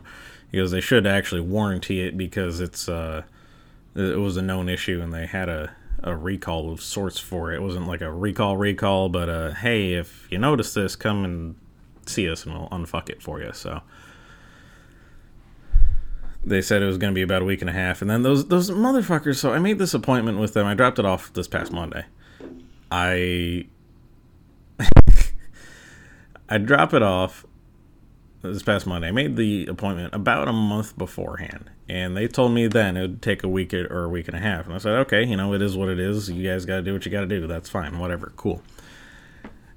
I get there and he says, "Are you dropping? It, or you're leaving it here with me, right?" The the service advisor. And I'm like, "Uh, yeah. You told me it was gonna be like a week and a week and a half." He's like, "Yeah, you know, just making sure we're all on the same page." I'm like, "Yeah, sure." And I said, "Do I talk to you about getting a loaner, or do I got to go somewhere else?" He goes, "Oh, that would be me, but you have to book those out in advance, and we don't have any." And I'm like, "You told me a month ago that it was going to take a week and a half to fix this shit. What made you think that I couldn't have a car for a week and a half. Like, what the fuck? That's very odd. Yeah, yeah like, what, what, what, are you doing? That if something was under uh, like a manufacturing warranty and it required X amount of days, that they have to give you a loaner. Uh, I've never honestly heard of that. I mean, l- luckily I've got my work truck, and the boss man said I could drive it around and I just had the, the dealer give me a ride back, but I was just like, you told me it was going to take a week and a half to fix it. Why would you think that I wouldn't need a loaner? Like, what what was your thought process there? I guess they're used to people just asking for it, and they're just not giving it to people. It's I uh, service wise, it's a very bad decision because usually service yeah. you want to be really on top of that stuff. Yeah. So as, as I was giving him shit for this, he's like, "Oh well, I can take off the labor cost for you," and I looked at him I'm like, "It's a warranty repair. I shouldn't be charged a fucking dime." He's like, "Oh yeah, it is, isn't it?" I'm like, "Yeah, it is, motherfucker." I had warranty work done on my old car, and uh, I went in to get it fixed. And you know, they called me, "Hey, you're all set." So I come in. I'm sitting there with the guy at the, the desk, and he goes, "Oh wow, yeah, you're you're lucky, man. Uh, you know, this should have costed you 12, 1200 bucks. And I was like, well, it was under warranty. Yeah, the warranty like, is warranty. I don't know what to tell you here, guy. I go, I mean, it's, I guess it's neat, I guess. Was, was that your uh, air, sure. air conditioner thing? Was that what that was? Yeah, so the, the early models, well, I guess it was actually for a few years. I think it was like three, three years worth of models at that time. Um, they had actually had uh, issues with the the compressor uh, prematurely failing, and actually that would cause the system to discharge. Uh, the AC, the cooling, you know, the, the cooling system to discharge itself. So, uh, essentially, what happened is like one day, um, pretty early on in the season. So I'd say probably around this time, maybe a little earlier. I think it was roughly in like April, like mid-April. Um, just driving down the road, I was gonna like, you know, I was going to take a turn. I was like, wow, it's actually getting pretty hot out. So I rolled like rolled up the windows and I turned the air on, and only half of the vehicle is getting cold air, and the other half is like a lukewarm, almost hot, close to hot, but not hot. and uh, like, okay, this is weird. So I end up calling about it, and you should have been driving faster with your windows down. Right. Well, it was it was getting pretty warm out, so I said, you know, I'll just put the AC on because you know it's getting a little uncomfortable to have the windows open. Um, at that very moment in time, it was like the middle of the day. So I call the guy and I say, hey, you know, I got this problem. Um, he goes, oh yeah, some um, recall notices were actually sent out for that. It sounds like. Um, seems like that's what the issue you're having is. I'm like, okay, okay, and uh, so I get that recall notice probably in the mail, like two two days later after the car is already in the shop for. uh, obviously, they fixed the problem. You know, I get there, talk to the guy, like I said, and he said that you know they had to recharge the system and then they had to replace the compressor. And since from that point on, the, the car was good. But Until you put it in a ditch. until it decided to take a swim. You know, I feel sorry for whoever bought your car at Copart because they never listed. They, they never listed flood damage. Water damage because the the uh, I don't think the insurance company listed it as uh, water damage loss because that would technically mean that um, well, it definitely would deter a buyer. But the main cause of the damage was just the physical damage on the car, which was the side skirt um, and then the doors. Which you know somebody's got a good body shop, they can take care of that. But and even replacements on those are cheap enough. uh, relatively, yeah, it's it's a little expensive, but And, and not worth totaling out the car. a- a shop, something good.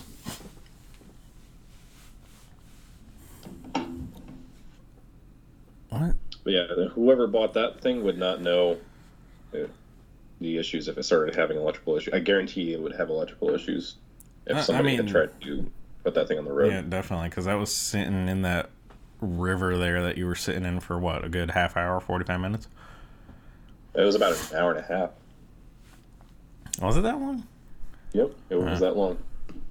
Yep, and uh, by the time the tow truck finally came to get it up on the, the tow truck itself, opened the driver's side door, it was just a freaking river of Yeah, water. flowing. dude. So- When when you opened that door and I saw that water coming out, I'm like, yep, that's totaled. yeah. that's Yeah. done. Well, they originally told me they said, "Hey, like it looks like you could we could actually fix it."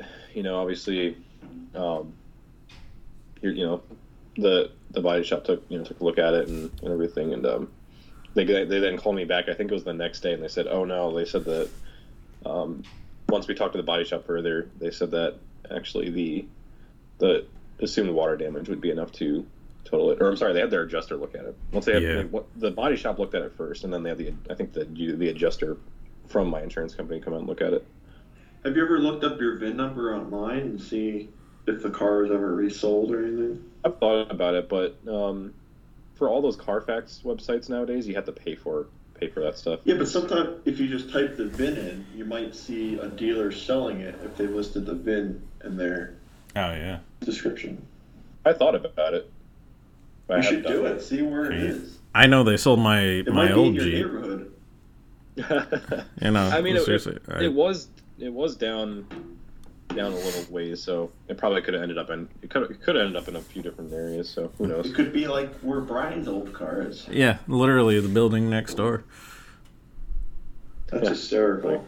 Dude, it, it, seriously, I I don't even remember where I was coming or where I was going, but I saw it pulling out, and I was like, "Oh, that looks a little familiar." And then, uh, you guys know, I stuck the the Jeep 75th anniversary badges on there, Oh, just yeah. just cause, and and I saw those. I'm like, wait a minute, I know in that body style they never made a 75th anniversary Compass.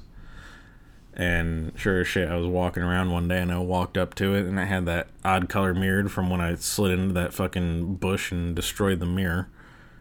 Same Oh, yeah, tires I on it and everything. I'm like, son of a bitch, this is my old, this is my old Jeep. They didn't even bother to get a new mirror for it. No, it's the it same. that. yeah, the same odd colored mirror. Well, hey, it gives some uh, character to it, you know. Yeah. Well, and, and I was telling actually the guy that uh, the shuttle driver from the dealer when he was bringing me back about it actually, and how it was funny that it wound up in the building next door, and I was telling him it was ridiculous because I guess the color that my old Jeep was was a relatively rare color, if you will, for that body style. So finding the painted mirror caps was fucking ridiculous and I wound up actually just buying a the the mirror assembly on there is the one that is not actually the one that came with the car. because I bought a whole new mirror assembly for like 35 bucks on eBay because it was cheaper to do that than to try to buy the painted cap. Because the painted cap alone, uh, again on eBay for the the blue one to match was like ninety dollars. I'm like, fuck you! I'll buy a whole goddamn assembly. And I did, Yeah, and it's that makes sense. and it's still there, so I guess I installed it right. Although they did take the uh, the flag off the hood and uh, they they fixed that shit underneath. They were probably a little pissed off when they did that. Cause that that shit was fucked up from when that rock hit me or whatever that was, that hunk of metal probably.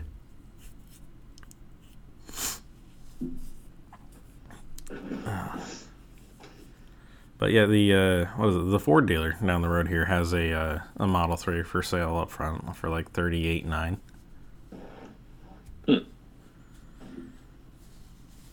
I don't think I would buy a Tesla if it, excuse me, if it wasn't from Tesla themselves because I think you lose your warranty on them when you buy them through third parties. Do you? I thought so. Tesla guy. What what can you tell us? What about it? If you buy if I went and bought that Model 3 from Ford, would I lose my warranty through Tesla? I don't know. I mean, that doesn't seem quite right. Right.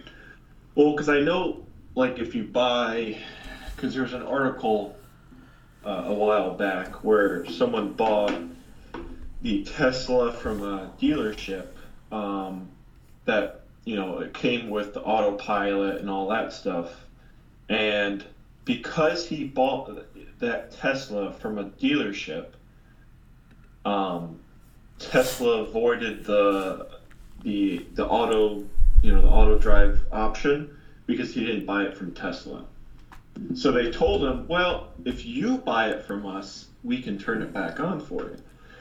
Um, and that's kind of bullshit because the guy paid for that package that came originally with the car, and then Tesla's like, mm, you didn't buy it from us, so yeah, no. But you can buy it from us, and and we'll turn it back on. I wonder if that was a one-off thing because I've seen a bunch of them on like uh, CarMax and Vroom that advertise they have the full self-driving shit going on and the, all that stuff, and they're selling it as such. So um, that might be just a a one-off thing where they tried to pull a fast one on someone because they're they're, they're being advertised as you know full self-driving. It's got this, that, and the third.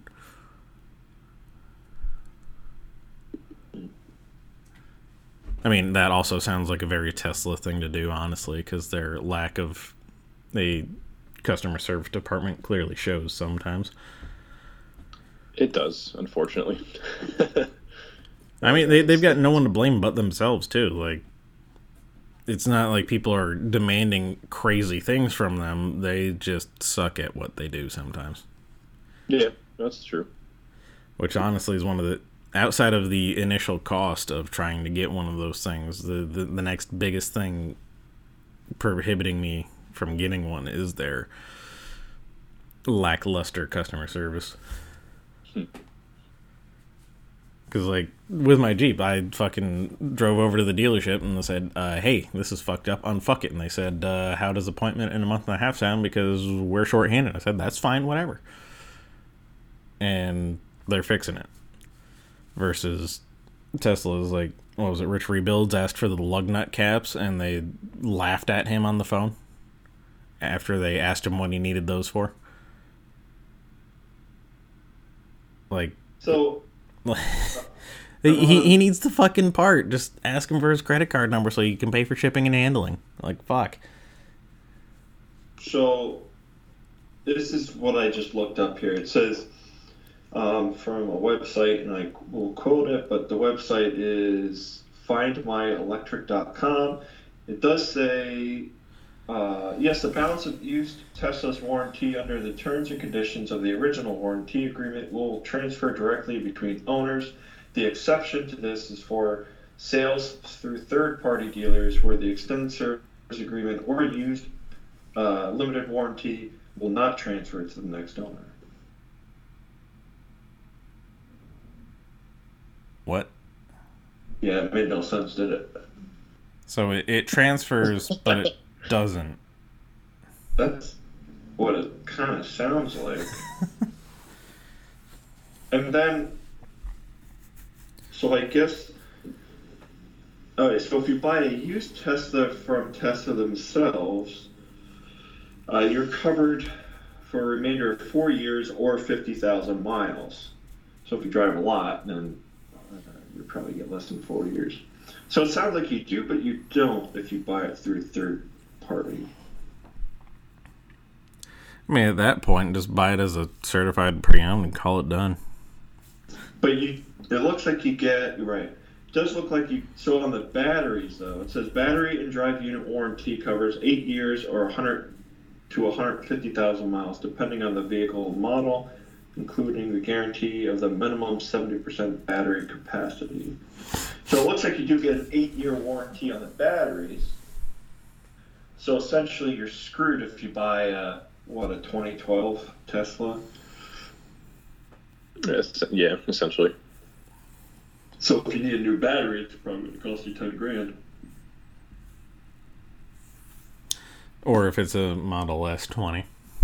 But then it also means then, if you do have a 2012, 2013 Tesla, right, and you do need to get the battery changed, yeah, I, I believe you have to go through Tesla then, because I don't think anybody can just buy a Tesla replacement battery. Am I wrong?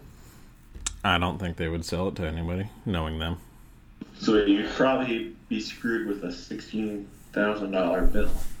Again, unless you got a Model S and that battery itself is 20 grand, so. So twenty six. oh shit.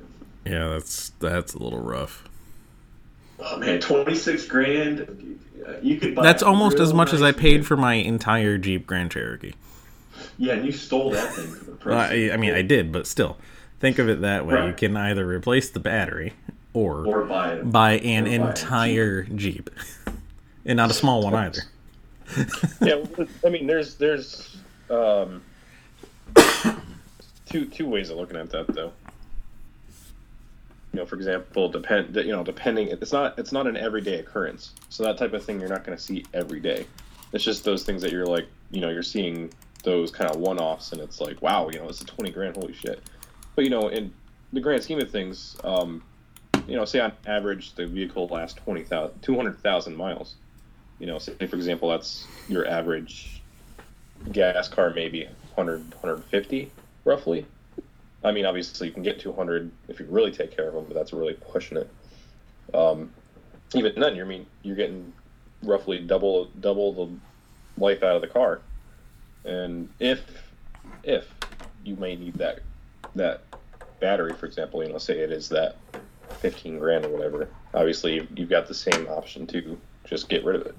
But if your car is over, if your Tesla's over ten years old and you need a twenty thousand dollar battery in it, uh, it worth putting twenty grand into a ten year old Tesla, or is it worth worth just getting rid of it and getting something else? Because Well- your car's already ten years old. How much longer? You know, and it's Teslas are all computerized. uh, You know, so again, is your Tesla going to be after ten years? Is it going to be allowed by Tesla to get updates?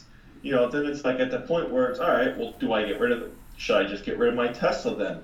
And well, you know, am I ready to spend another, you know, fifty, sixty thousand dollars on a new Tesla, uh, or take the twenty grand and spend it on a battery?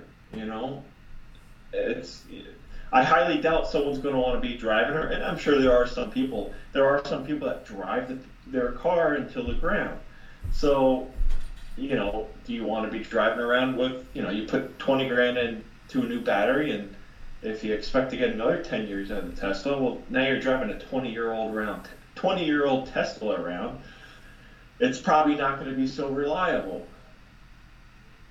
Yeah. Same could be said about you know that 1995 Chevy truck. You know, if I if I've got that, you know, say I'm driving 15,000 miles a year on average, I'm just going to say on average. I could be driving way less, but um, if you're driving, you know, 15,000 miles a year, I don't know what that equates to exactly, but essentially it'd be the same thing. I mean, obviously, as, as time goes on, parts for that stuff is going to come down.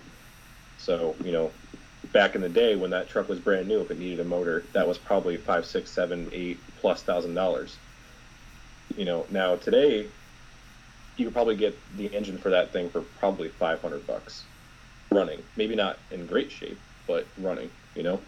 Well, the Um, other, yeah, I mean, the other thing too is ten years down the road, that motor that you could buy now for five hundred bucks might actually cost you three, four thousand dollars because it's going to be a lot older, and you know, as time goes on, ten years down the road, it's probably going to be a lot harder to find parts for a 1998 vehicle. Well, right, right. So there, there's two sides of that, you know. There's, you could look at it ways. You know, as time goes on, that stuff will be cheaper. So if you want it, if you did need to replace something on it, on that truck, say for example, um, you could do it probably a little cheaper now, versus when it was brand new. You had to buy all new parts for it from probably directly from the manufacturer or you know secondary third party. Um, secondhand or whatever you call it, uh, warehouse or something like that. And you know, if those parts were not readily available, like the Tesla batteries are today, of course that price is going to be sky high. Um, and obviously, as recycling programs are implemented, and there's other ways, there's other, there's way more cars on the road. Um, people are going to find ways to work through those issues. A lot, a lot more of those vehicles coming out on the road each year um, is going to drop the price of that stuff over time. Yeah.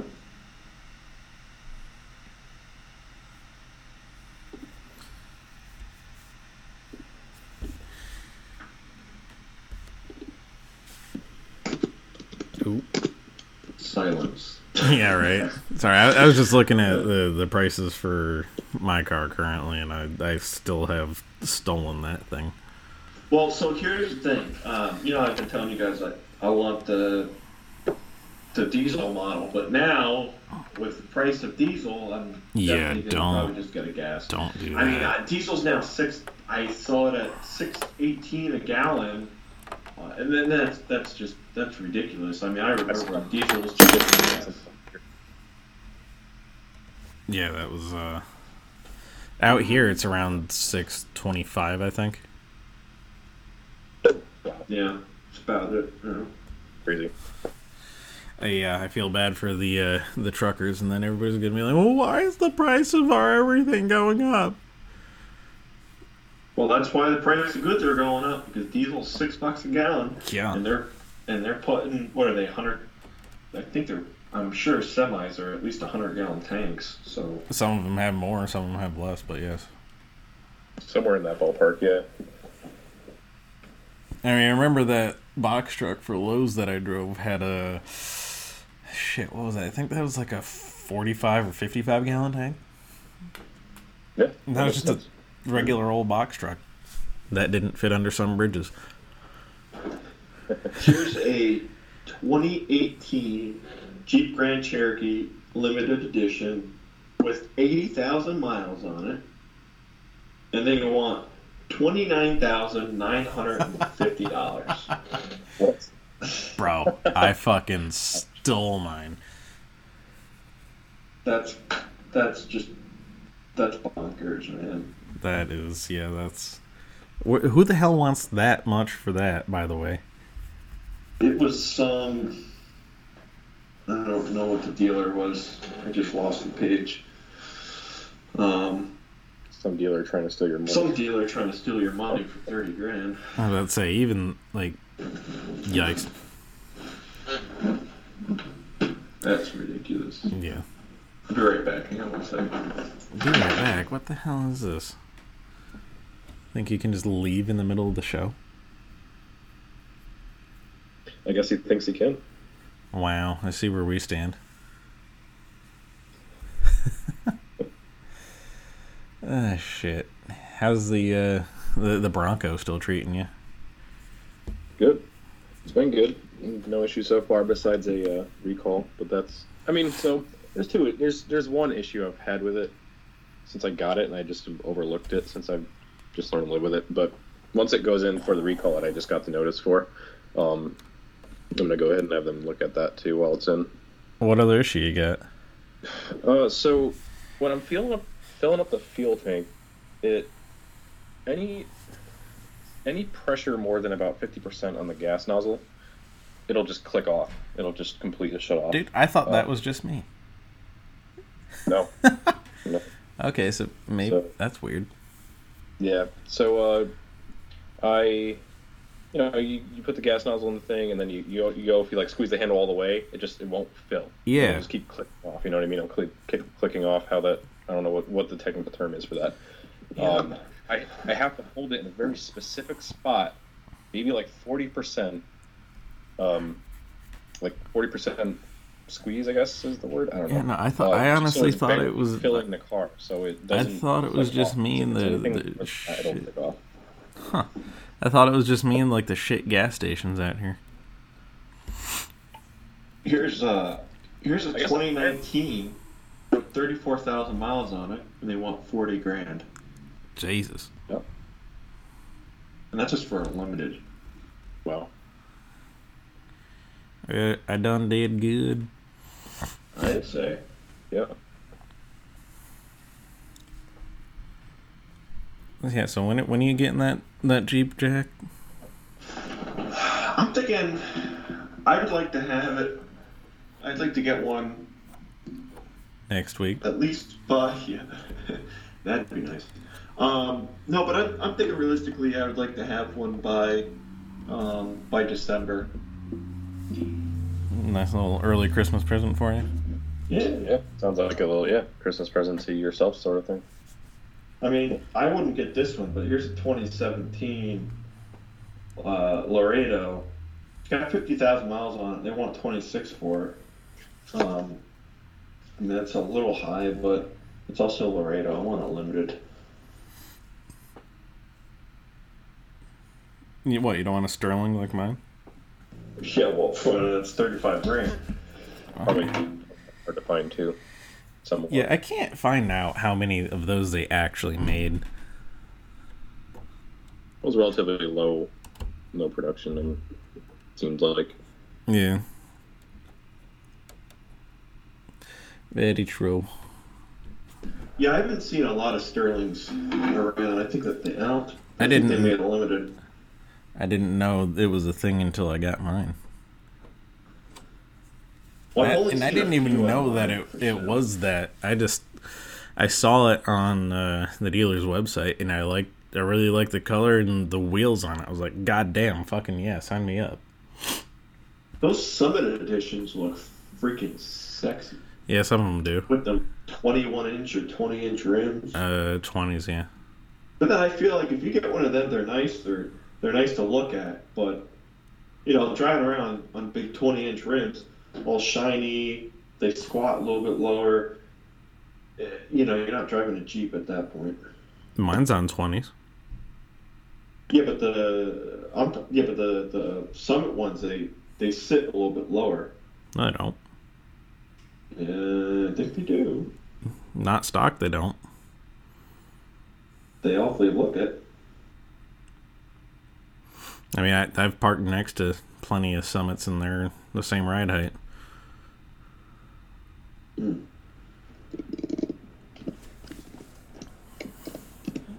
That that I can tell you from just going to Wegmans. I need to go back there. I need to get batteries. I forgot to do that yesterday. This freaking uh, Lego train that I I'm putting together needs six AAA batteries. oh wow, I'm like, what the hell? We couldn't Six do like four for what? six AAA's. Six triple A's for what? The uh, Lego train. Uh, oh, like nice. we we couldn't replace that with like a battery pack or uh, a couple of double A's. We had to go with triple A's. Like no one has those at home. Why would you do that? I've got double A's. I've got D cells. I've got C cells. I've got nine volts. I don't have triple A's. I don't even know why they even exist, to be honest with you. I don't think I own anything in AAA's Remotes. AAA capacity. A lot of remote controls. Mine are double A for the remote. Well, la di fucking da. It's because you gotta get a Vizio. I have a Vizio. Guys, I'm gonna, I'm gonna sign off here. Yeah, I think we're gonna wrap it up as well. I think we've been going on four hours now. Not really, but I was about to say, Jesus Christ, this is gonna take a goddamn minute to upload. Hey, Brian, are you uh, are you recording? If we're not, I swear to Christ, you're probably gonna see a mushroom cloud o- out to the west. So look in about five minutes, and you'll see. I, I mean, it says it's been. A, I can see the recording, so What? we're good. Yeah, I can see the recording. Oh. it says live, one hour and twenty eight minutes. Where? Yeah, but that, wait, yeah, but that's on Skype, not GarageBand.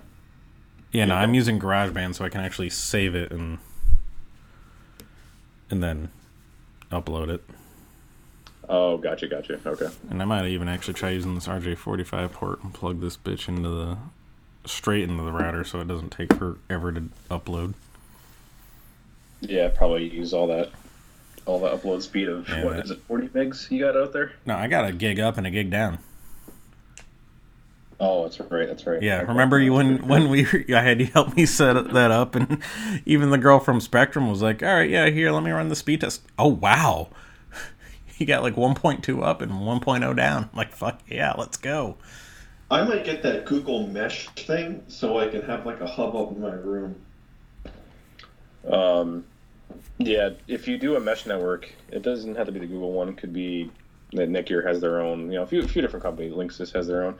Um, th- those are a pretty good setup if you want to have reliable coverage all throughout the house.